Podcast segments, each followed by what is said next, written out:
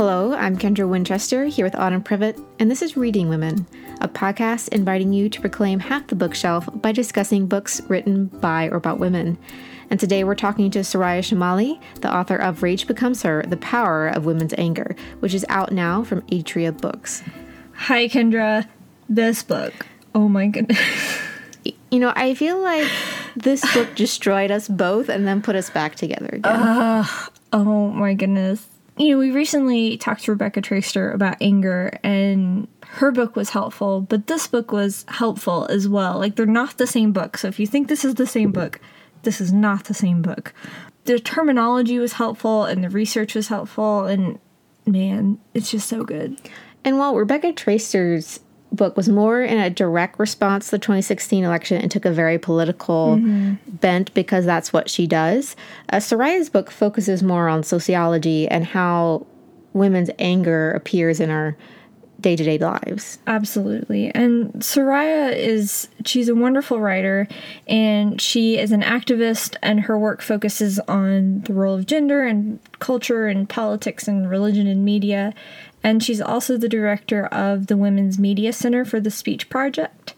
And she is an organizer of the Safety and Free Speech Coalition, both of which are involved in helping to curb online abuse, media and tech diversity, and just expanding women's freedom of expression. So she's just a really amazing human doing wonderful work, and this book is just incredible.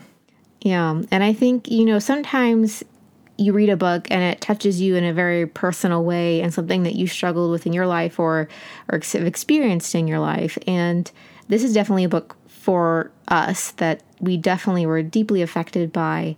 And it's just an amazing book. And I've already like shared the love with so many other women online. Like go read this book please. It will change the way you view anger. Just oh my goodness. Definitely I also really appreciated the intersectional approach that this book took because a lot of times, especially with the recent election in, here in the US, there was a lot of talk about feminism and like white women in particular. And, you know, so the fact that Soraya talks about how black women and Hispanic women and other women are affected by sexism as well was really helpful um, for my own thinking as well. Yeah, and she has great sections also on disabled women and queer women and just all the different facets of that. And I greatly, like Autumn said, appreciated that perspective because that's so important to an analysis of women's anger because it's, you know, we're looking at all women, uh, not just. Uh, women from one particular group. Um, and so obviously, we love this book Soraya did a phenomenal job. We were blown away by this book, and I'm still in the process of going back through the book and underlining all the things. Uh, so have a pen or pencil handy because yes, amazing. I think I highlighted almost my entire book. But let's now go to our discussion with Soraya about Rage Becomes Her.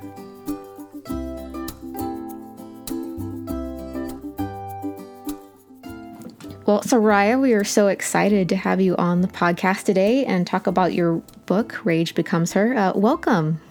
Thank you so much for having me. I'm excited to talk to you too. Well, we were so excited when you reached out to us on Instagram about your book. And I think Kendra read the message first and was like, Do you want to read this? And I'm like, Absolutely. like, of course we want to read this. And as I mentioned a minute ago, we've just been talking about this book nonstop for weeks. So we're excited to get to talk to you about it finally. Well, I'm I'm thrilled too. I really love your Instagram feed, and I can't remember which uh, post it was that prompted me to think it might be interesting, but I'm glad I did. well, yeah, thank you. And you know, I there's so many rich things in this book. I think I need to buy more tabs because I used almost an entire stack of them that you buy at the store. And so I put so many different tabs in because so many great things to say. So, I guess before I get ahead of myself, uh, for our listeners who haven't read your book yet, um, how would you describe it to them? So, I think a good description of the book is that it provides a, an overview from the sociological and political and psychological perspectives of the state of women's lives today through the filter of anger, through the filter of how our anger is perceived and treated. So I really tried to touch on the personal, the professional, and the political lives that we lead um, through this lens of anger. And I mean, that's obviously a very relevant topic right now.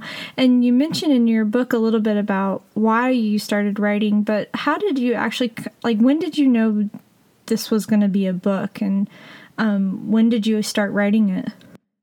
So I wrote the book between September and December of last year, 2000, well, now 2017. And I'd been writing about a lot of these issues of women's uh, social inequality globally for many years, and I'd had a book proposal that I just sort of kept tinkering with. But after the election in 2016, I was just struck, like many of us were, by the tone of the election and the very evident anger everywhere. Um, but as striking as that was, I was even kind of more struck and frankly appalled by how differently women's anger was being treated in that environment, both uh, women as candidates and women as members of the electorate. So it really crystallized after the election that using this understanding of anger um, might be a good way to approach the, the bigger topic. I think there have been a lot. There's been a lot of discussion about women's anger recently in literature and online. Uh, but one of the things that I really appreciate about your book is your discussion of how our view of women's anger is socially constructed. Um, and the beginning of the book, you say, "What would it mean to ungender our emotions?" So I was wondering if you could talk a little bit about how society perceives anger as a more masculine emotion and what that means for women. So, this was, I think, one of the most important things that I learned writing the book, which is that the way our anger, our anger, all of our emotions actually, the way our emotions are understood um, is through a very sex segregated lens. And in the same way that our labor is sex segregated, uh, for example, in the home, right, labor is really divided up in very gendered ways um, on the basis of this kind of very binary understanding of sex. Um, so too are our emotions. And so, if you look at the studies of how parents and other adults interact with children, even new newborn children and infants, it's very clear that they treat them differently depending on whether they identify them as girls or boys. And anger is one of the best examples of that. So if there's a fussy baby and adults think that it's a boy, they'll describe the baby using words that are closely associated associated with anger.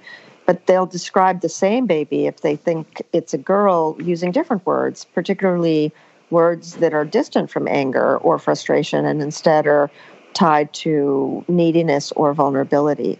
And that division continues throughout our lives. And so I was really interested in how socially constructed our understanding of emotion is. Um, and when I talk about ungendering emotion, I mean that for all children, really. I mean, instead of trying to teach children how to think about emotions or display emotions based on whether they are girls or boys, we should be teaching them just how to have emotional health regardless of that right and that's important for boys too because boys end up being held to sort of rigid codes of masculinity that make it difficult for them to show vulnerability or sadness or um, fear. Um, and that's also really not good for boys or, or, or the relationships or society. Your research on especially that you cited about young children in particular, I felt was really insightful, especially because now I have a lot of friends who are, have kids and they use very gendered terms to describe their their babies at times and it really confuses me but I've never really had words to articulate it before or science to back it up so I found that really helpful but it is interesting like how that's part of like this bigger narrative that society tells women about how they should be angerless as opposed to like how women really are and how it like starts so young too. It's kind of troubling. It is troubling. I mean, I think you know, in so many different ways, girls are taught to prioritize others and to think of themselves as caretakers and nurturers. And there's nothing intrinsically bad about that. I mean, we all want to care for the people around us. But when we're taught those lessons in a way that requires us to suppress our own needs and desires and feelings, or in a way that makes defending ourselves incompatible with our identities or our femininity, then it's a problem, right? I mean, mm-hmm. we see over and over again in these studies examples of girls being expected to smile regardless of how they feel, so they lose a sense of authenticity around their their smiling, right? It's a it's a sort of facial adaptation to the pressure for us to be pleasing to others. Um, we also see in one study, I think it showed that girls in schools were asked to use their nice voices three times as often as boys were. And there are double standards around self control and self regulation, and um, who, who in a classroom uh, is expected to be able to sit still or to emote or you know out of a desire to be excited or demand something and those double standards have a really long tail, uh, and they have a long tail in our personal lives, and they have a long term tail in our social lives. I mean, I think obviously it's not just gender, it's always, you know, at the intersection of so many things. So we see that race and gender and disability and class and ethnicity, all of them come together to reflect different ideas about status. And I, I think the overarching theme is that people who are perceived as having higher status are, in many contexts, simply allowed to be angry, and that anger has power associated with it.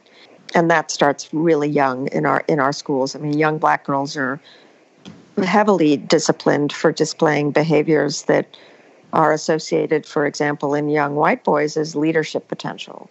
And sometimes mm-hmm. that includes assertiveness or aggression, uh, both of which get confused and policed as um, undesirable anger.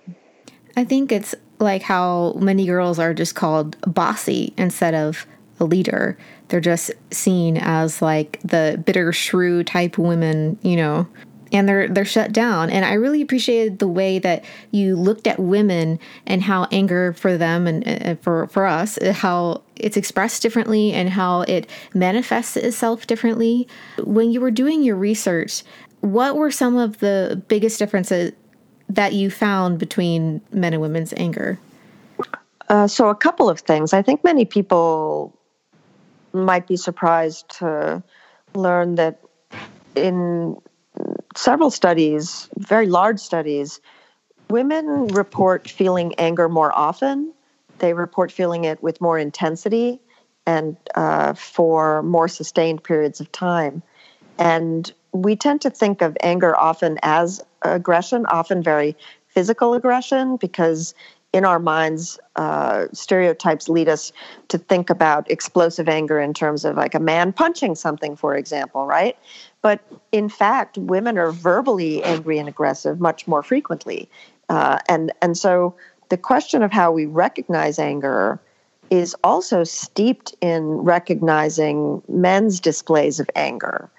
And so I kind of chuckle sometimes because I've been on book tour for about 12 weeks, and many people will say, Well, why do you want to put more anger in the world? We don't need more anger. And that really misses the point. The fact is that women have a lot of anger that we simply don't acknowledge. And that anger is not displayed in the ways that men tend to display it, more physical, for example, but instead gets sublimated or diverted or materialized in very unhealthy ways in our bodies. And that was one of the main reasons I, I wrote the book because so often this quality of suppressed and repressed anger takes a toll on us as human beings. It actually hurts our bodies and our minds not to be able to express this emotion. That right there is exactly the response that Kendra and I had when we finished this book. Was we were like, wow, we didn't realize how much anger we were actually suppressing just because it's so second nature. We kind of identified how even when we started this podcast, how we talked about it, we would say like we were annoyed or frustrated that the publishing industry was so male dominated.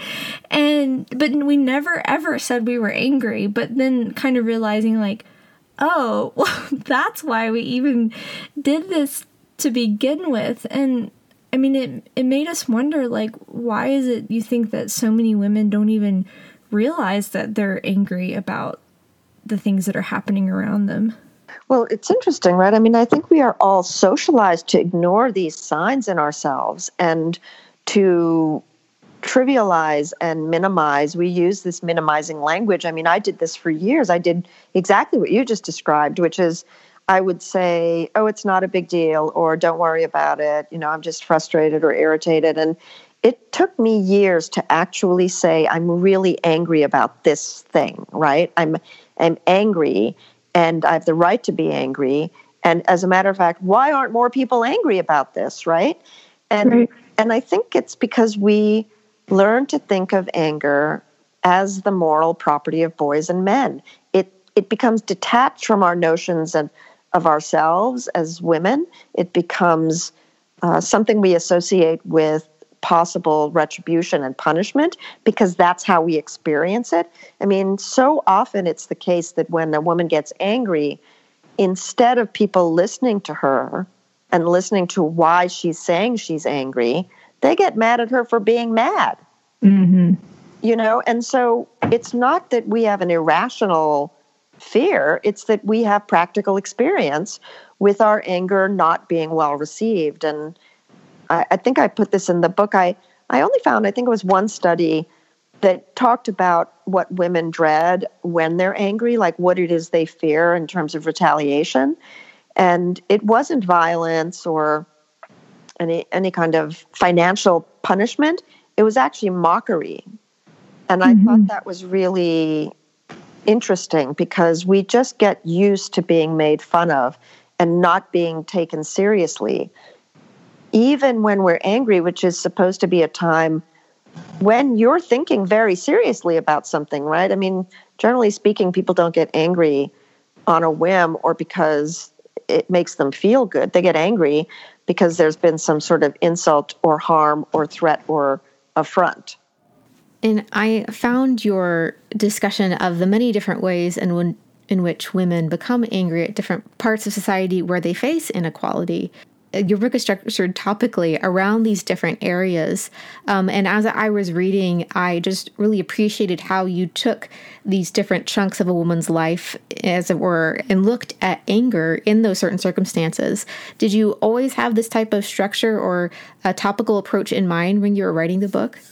I started off actually thinking about life stages, like what did it mean to move through the various life stages that we go through as we age um, because it was so clear immediately how early the treatment of our anger became restrictive. And I wanted to see well, what happens over time?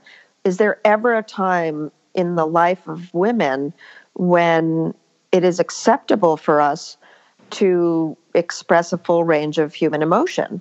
I ended up folding that into these other themes because the themes that I that I worked with, it, it was always sort of a back and forth between the life stage and the impact uh, on a woman's life. So themes having to do with bodies and mental health and work and the kinds of obstacles we encounter in our day-to-day lives. So I went back and forth several times, but I ended up trying to weave the life stages into each of those areas. We'll be back with more from Soraya Chemaly after a word from our sponsor. This week's sponsor of Reading Women is the Great Courses Plus. You know, as avid readers, we are constantly seeking to learn new things like any good Ravenclaw would, and to gain insight into the books and characters that fascinate us, and to better appreciate our own world, which is why we really love the Great Courses Plus. This streaming and learning service offers in depth, reliable information on just about anything we're interested in, whether it's literature, history, cooking, science, psychology, or even learning a new language. The Great Courses Plus is an unlimited access to thousands of topics presented by renowned experts who are so passionate about what they teach, and you can watch or listen entirely on your own schedule from anywhere. The Great Courses Plus is actually really cool, and one of the courses that we are excited to talk about is The Secrets of Great Mystery and Suspense Fiction. And obviously, this is something that I'm interested in. um, one thing that I think is really cool is that, you know, most of us have read like Agatha Christie or Gillian Flynn or Attica Locke. And so I've often wondered you know where did this genre come from or where how did mystery stories come about and so this is a course that explores that it has 36 different lectures on a wide range of topics, ranging from female detectives to Nordic noir to femme fatales to cozy mysteries. And so it just really digs into and explores the origins of the mystery story, which I think is really cool and something that I knew nothing about. So there is so much to discover about mysteries and other things on the Great Courses Plus. And so, to help you get started, they're offering our listeners a special limited time offer. It's a full month of unlimited access to their entire library for free. So, you just have to sign up through our special URL today to enjoy a free month. So, you can go now to thegreatcoursesplus.com slash reading women that's thegreatcoursesplus.com slash reading women, and you can participate in this free offer.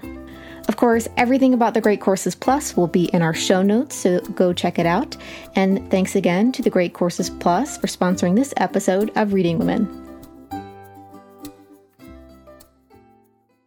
So, we've been talking about how you approached Rage Becomes Her in an almost topical way, where you looked at women's anger in different areas of our lives, such as mental health, reproductive rights, motherhood. Uh, and the topic that really stood out to me was your chapter on women's pain and how women's pain is typically not believed. Uh, that we are actually in the pain that we are in. And one anecdote that you gave in the book was that there was a woman who went in for heart pain, essentially like chest pain, and she was sent home. And she eventually died because she did not get the care that she needed in the emergency situation that she needed it in. And I have a disabling chronic disease. I am no stranger to emergency rooms. And one of those times my life was in danger. And I repeatedly told the doctor that I needed help and was delayed and belittled. And after several hours, I did get the help that I needed but only after I lost my temper and I started yelling at him. That has been my life experience as a woman is like, you know, you don't get the help that you need for your pain until you are angry and express that almost as a man would. It's almost like you have to like switch to what how they would understand. Right. You know? And that's hard. Yes. That chapter was very meaningful and, and personal for me, but I appreciated you tackling that topic because I believe it's something that we definitely need to discuss more um, in society. I agree with you. Yeah, I mean, I think we're talking a little bit more about bias in medicine now, and the studies are really clear. They're very consistent.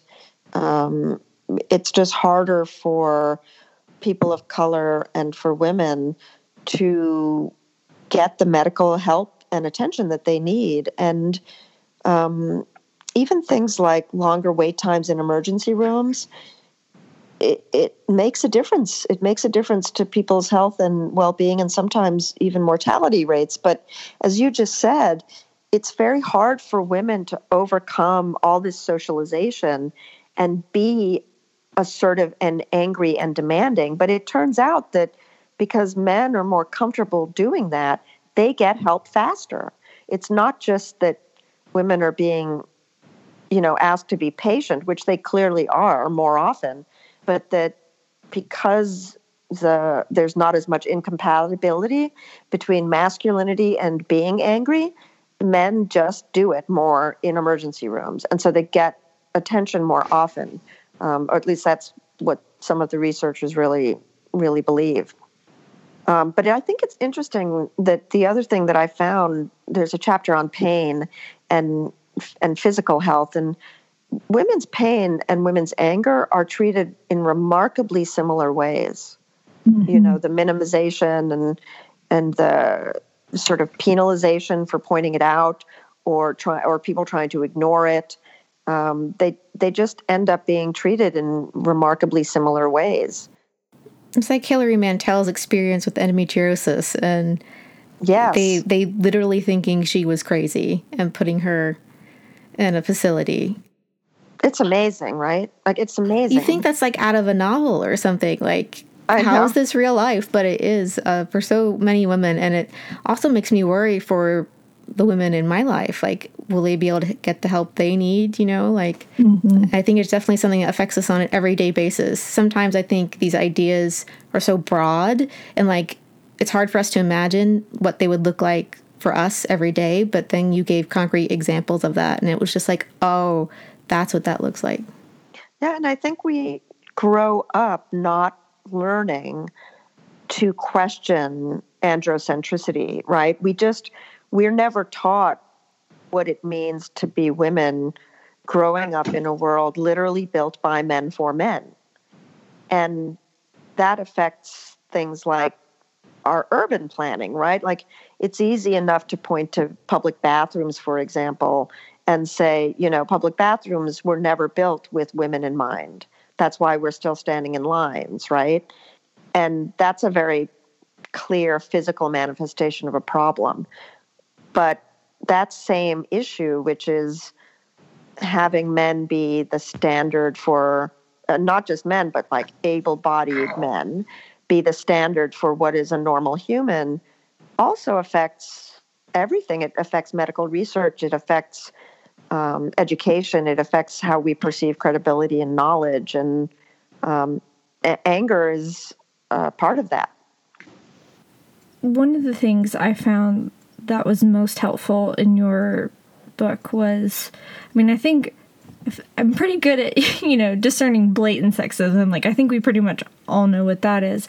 But your discussion of benevolent sexism, I felt like was really helpful from just my own thinking. Um, I grew up in a very conservative environment, and like, I always felt kind of repressed, but can never quite put my finger on why I felt that way. so, could you define that term for our listeners and talk about how it differs from maybe sexism as they're used to thinking about it? So, researchers make a distinction between what you would maybe describe as hostile sexism, which, as you said, the kind of more obvious and blunt forms of sexism, like someone saying girls are stupid and can't do math, right? That's distinguished from what is called benevolent or sometimes ambivalent sexism, which isn't so easy to spot. It's the sexism of paternalism and chivalry and the idea that you just, as a woman, need to be protected. And so on the surface, it may seem like a positive thing. Like, of course, it's so nice that men open doors or that uh, they identify their role as being, for example, a primary wage earner, right? But that idea of protection comes at great cost and um, the costs include less political involvement and efficacy, punishment for seeking equal pay, um, anything that threatens the masculine ideal of providing and protecting, which is baked into this idea of benevolent sexism, becomes a problem for women. So you can dress it up and say, well, isn't it nice that, that men are responsible for making all the money? But in fact, it fundamentally undermines gender equality to believe that women should be protected by men in that way. Yes, yes, that's that's very helpful. And I think that that feeling of or that rhetoric around protection and like you said, I mean, and you just said it very clearly, but it seems right or it seems good on the surface but it's actually like really harmful and really disempowering. It's even funny, like in my resistance of it, have been labeled as angry. So it's just really interesting, like how that cycle works, you know. I mean, I, I think it's interesting because I grew up also in a conservative Catholic family, and you know, the a lot of conservative cultures espouse what they describe as complementary roles for men and women. Right. and that everyone's equal but separate, you know? Mhm. And in fact, that's never the case because those complementary systems are always hierarchical. They aren't actually equal and balanced. And so one status, always men in the in these systems have I mean one one gender has higher status. And that higher status always ends up being structural control of politics and economics and religious life and education and the law. And to equate that, for example, with women's nurturing roles in homes is fatuous. It's just simply not equal because women are always in those situations left dependent and vulnerable.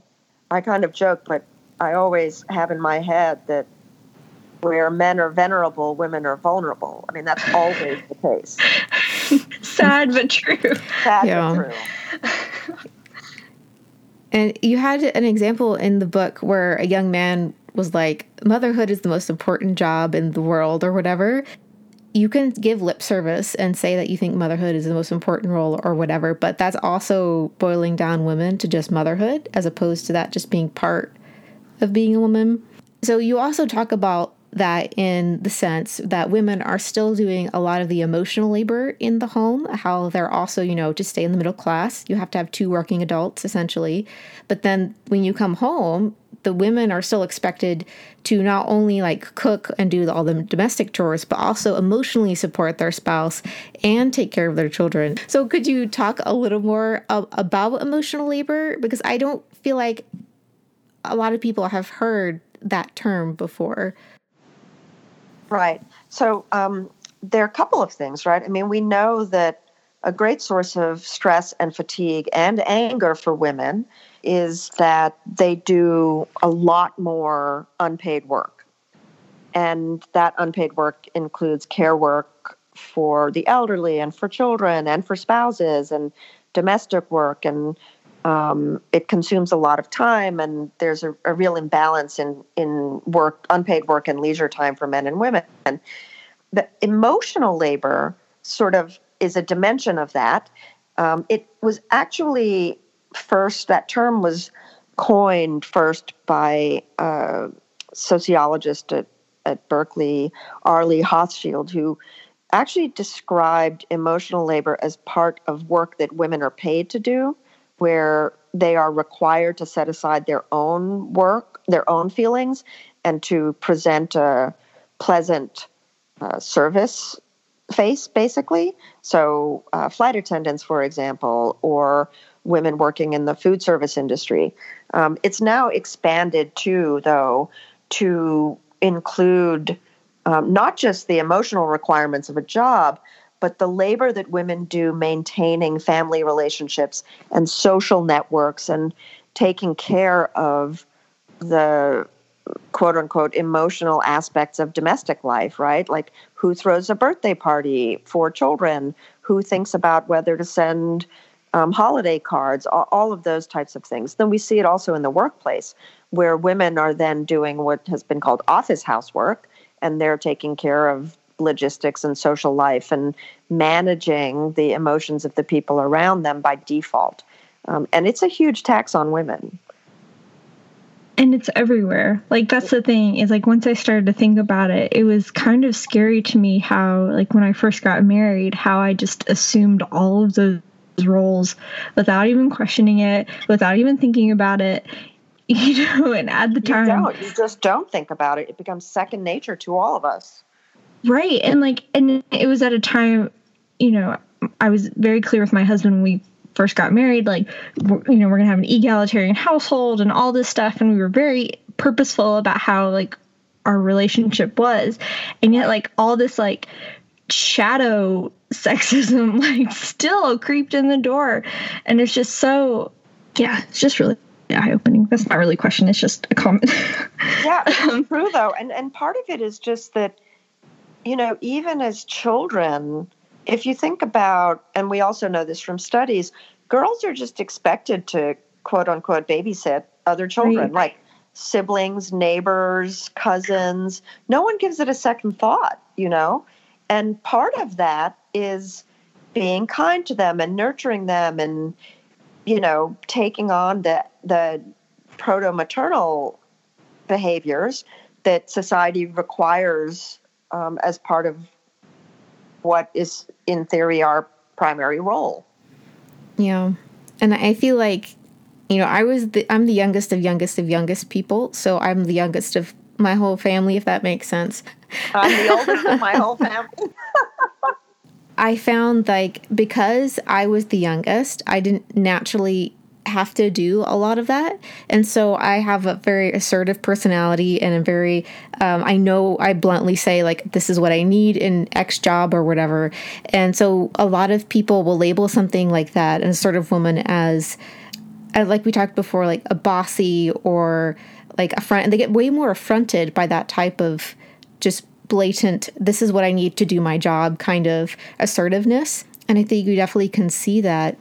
And you just described a huge problem for women, right? Because particularly at work or in social situations or even classroom dynamics, we're constantly doing the work of calibrating our tone and our affect so that we are not seen as transgressive or threatening and so that we're not called bitches or aggressive and that takes its toll all the time, right? Like if we could just say what we had to say bluntly, it doesn't mean we're being rude. It's just we're being clear, right?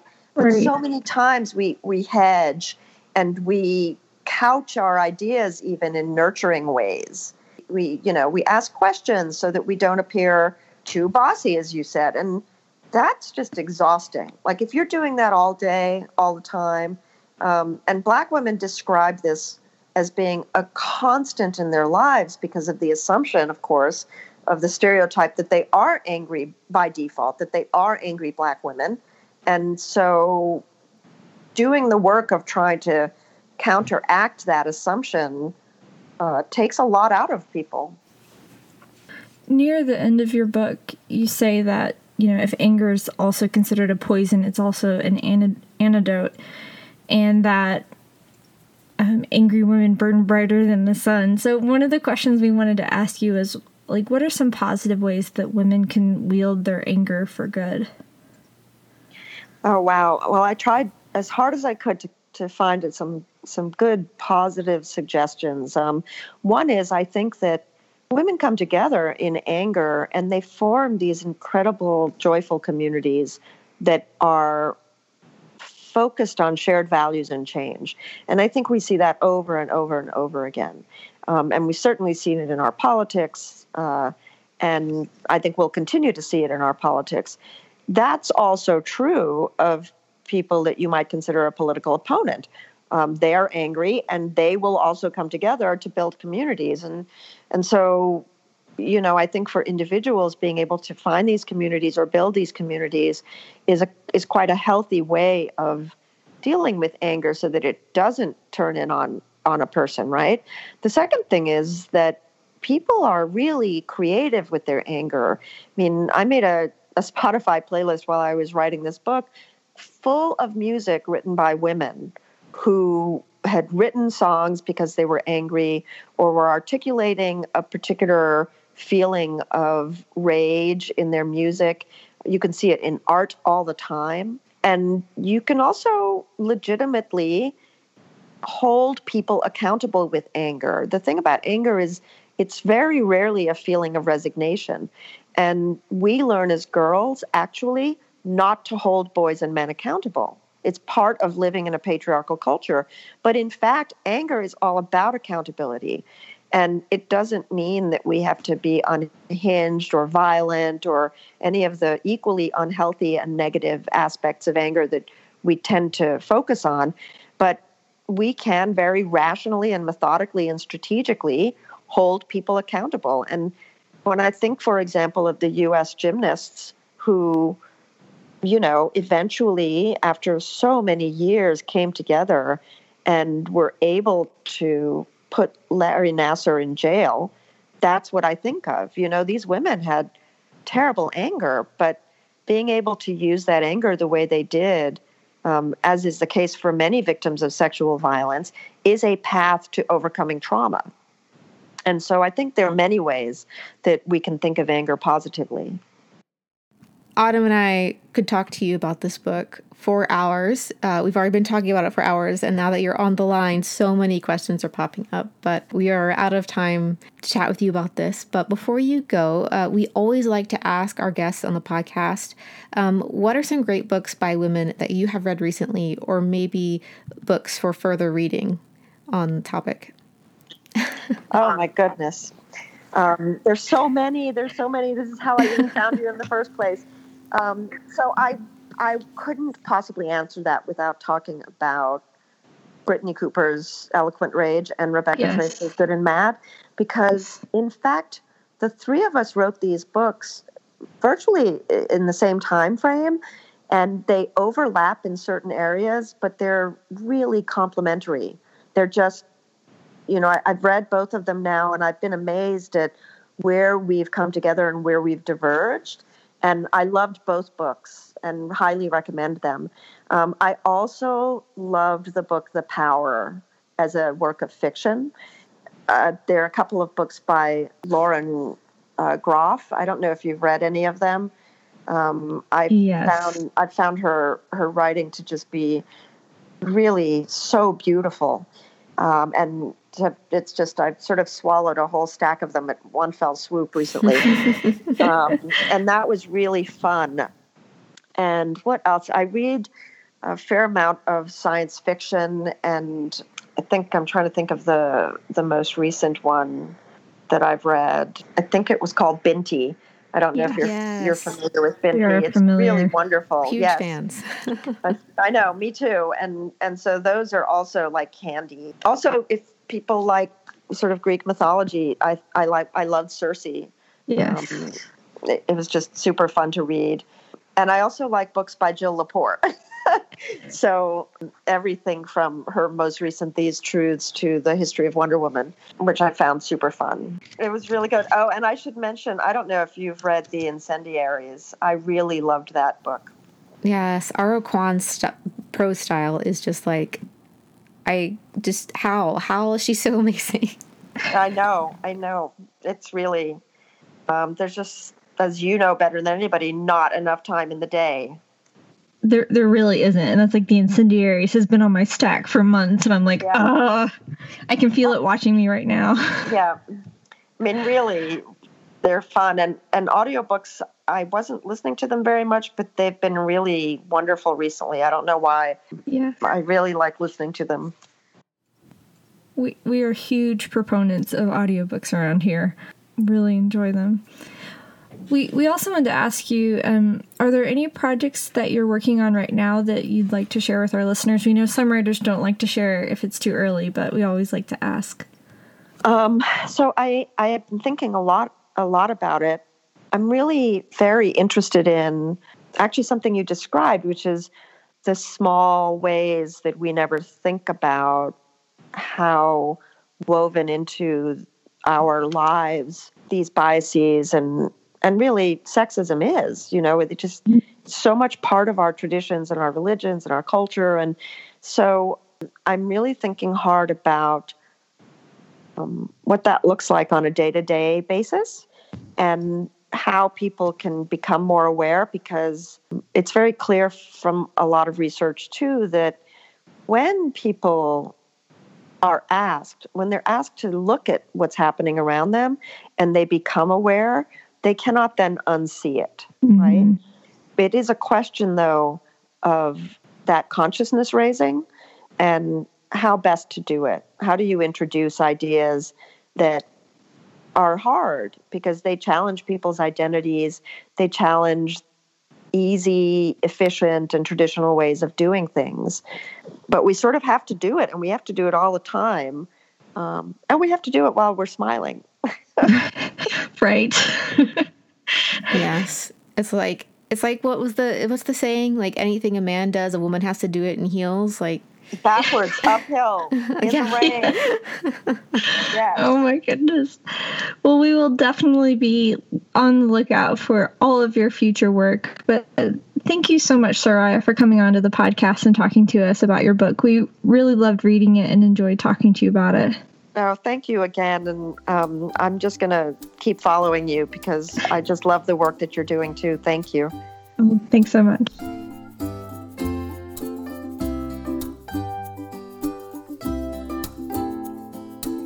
We'd like to thank Soraya Chemaly for talking to us about Rage Becomes Her The Power of Women's Anger, which is out now from Atria Books.